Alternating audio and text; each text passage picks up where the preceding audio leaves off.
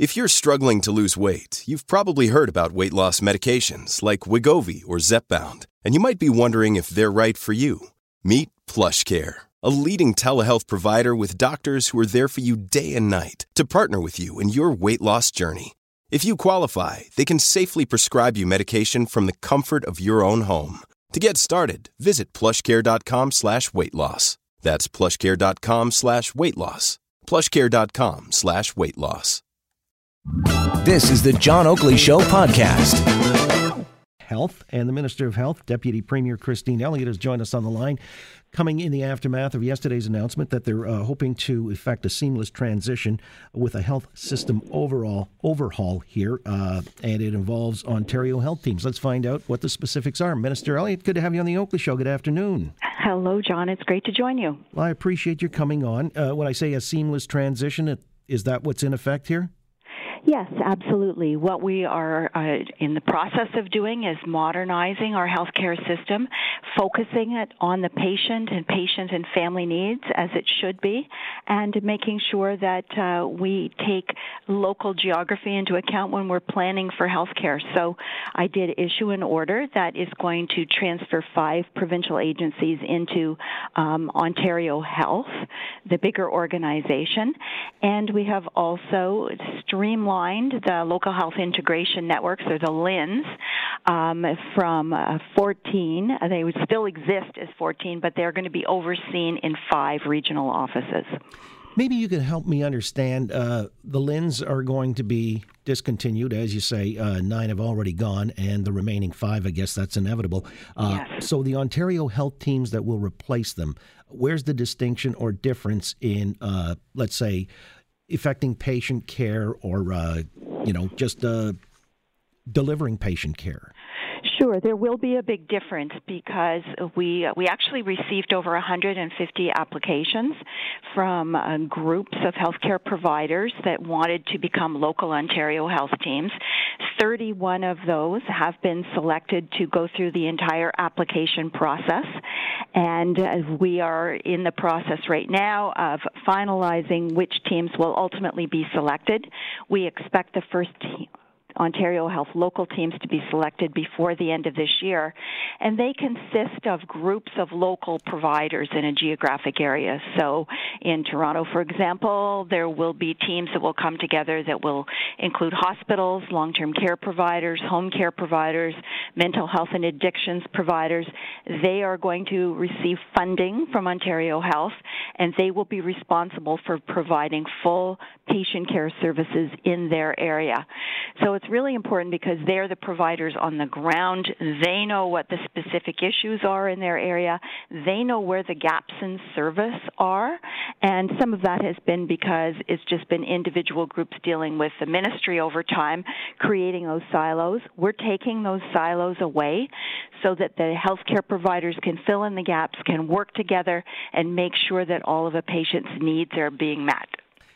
So, when it comes to these health teams, uh, they will effectively be responsible for a patient's entire health care regimen from pillar to post. Absolutely, yes, they will. Yes. And, and, so uh, that would involve everything from primary care, emergency care, home community care, palliative care, residential long term care, all of the above? Everything. And, and just to give you an example, right now, in many cases, when people are discharged from hospital, but they may need home care, by the time they leave the hospital, they don't know who the provider will be, when they will be coming to their home, or what services they will be receiving. Under the new system, once it's fully in place, they will have all of that information before they leave the hospital. And then the home care provider will also be associated with the hospital team. So if complications arise, and sometimes they do once people get home, rather than having people having to come back into the hospital emergency department, their home care provider will be given um, advice about what to do about the complication from the hospital team, and the person doesn't need to move around. The, the care continues for them in the comfort of their own home. Again, with Health Minister Christine Elliott on the revamp of the health system in Ontario. Uh, let's talk budgets here. And uh, will we have adequate budgeting for uh, let's say, the quality of care so that people aren't waiting interminably, as they are in some cases, I guess, now, uh, for that kind of care? How do we know that these things uh, will be expedited? Yes. Yes, we have actually increased our funding in healthcare by $1.9 billion this year over last year. So there are funds that are coming in. We are adding, we've added $384 million to hospital operations this year, plus an additional $68 million for smaller to medium sized hospitals that we're having some different kinds of funding pressures, so the hospitals will be ready. We've also added $155 million million more for home and community care because that's going to be key for people. And we also are um, working on a mental health and addiction strategy that will have $3.8 billion attached to it over the next 10 years. So I know there will be funds to provide these services, but what we really need to do is connect them, integrate them for patients uh, and families across Ontario because we know that there are gaps in service. But the local Ontario health teams will be able to address them directly. And if people have concerns about health care, right now it's difficult for people to navigate their way and to find their way almost back into their health care system. We will have a local number that anybody with health care concerns can call. That will be to their local Ontario health team, and that can be dealt with straight away on the uh, matter of budgets, by the way, uh, and with the seamless integration, as you say, uh, will there be savings? What do you project the savings to be? We have already found savings of $250 million with what has happened thus far.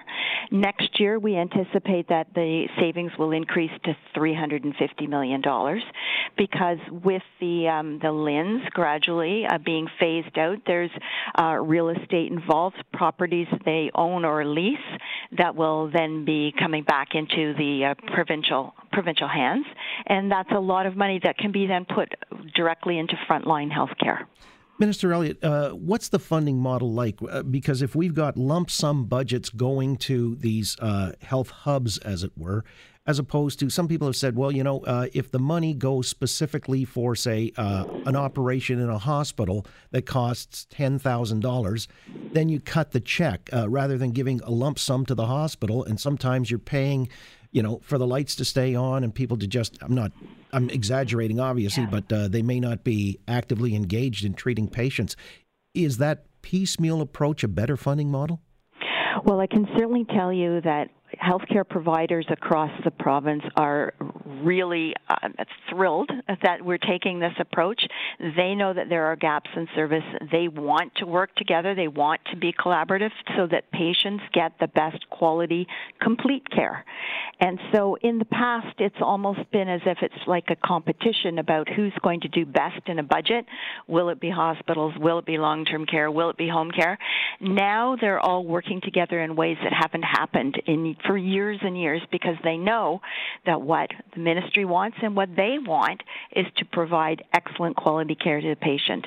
So they're really they're very pleased about having the opportunity to do that.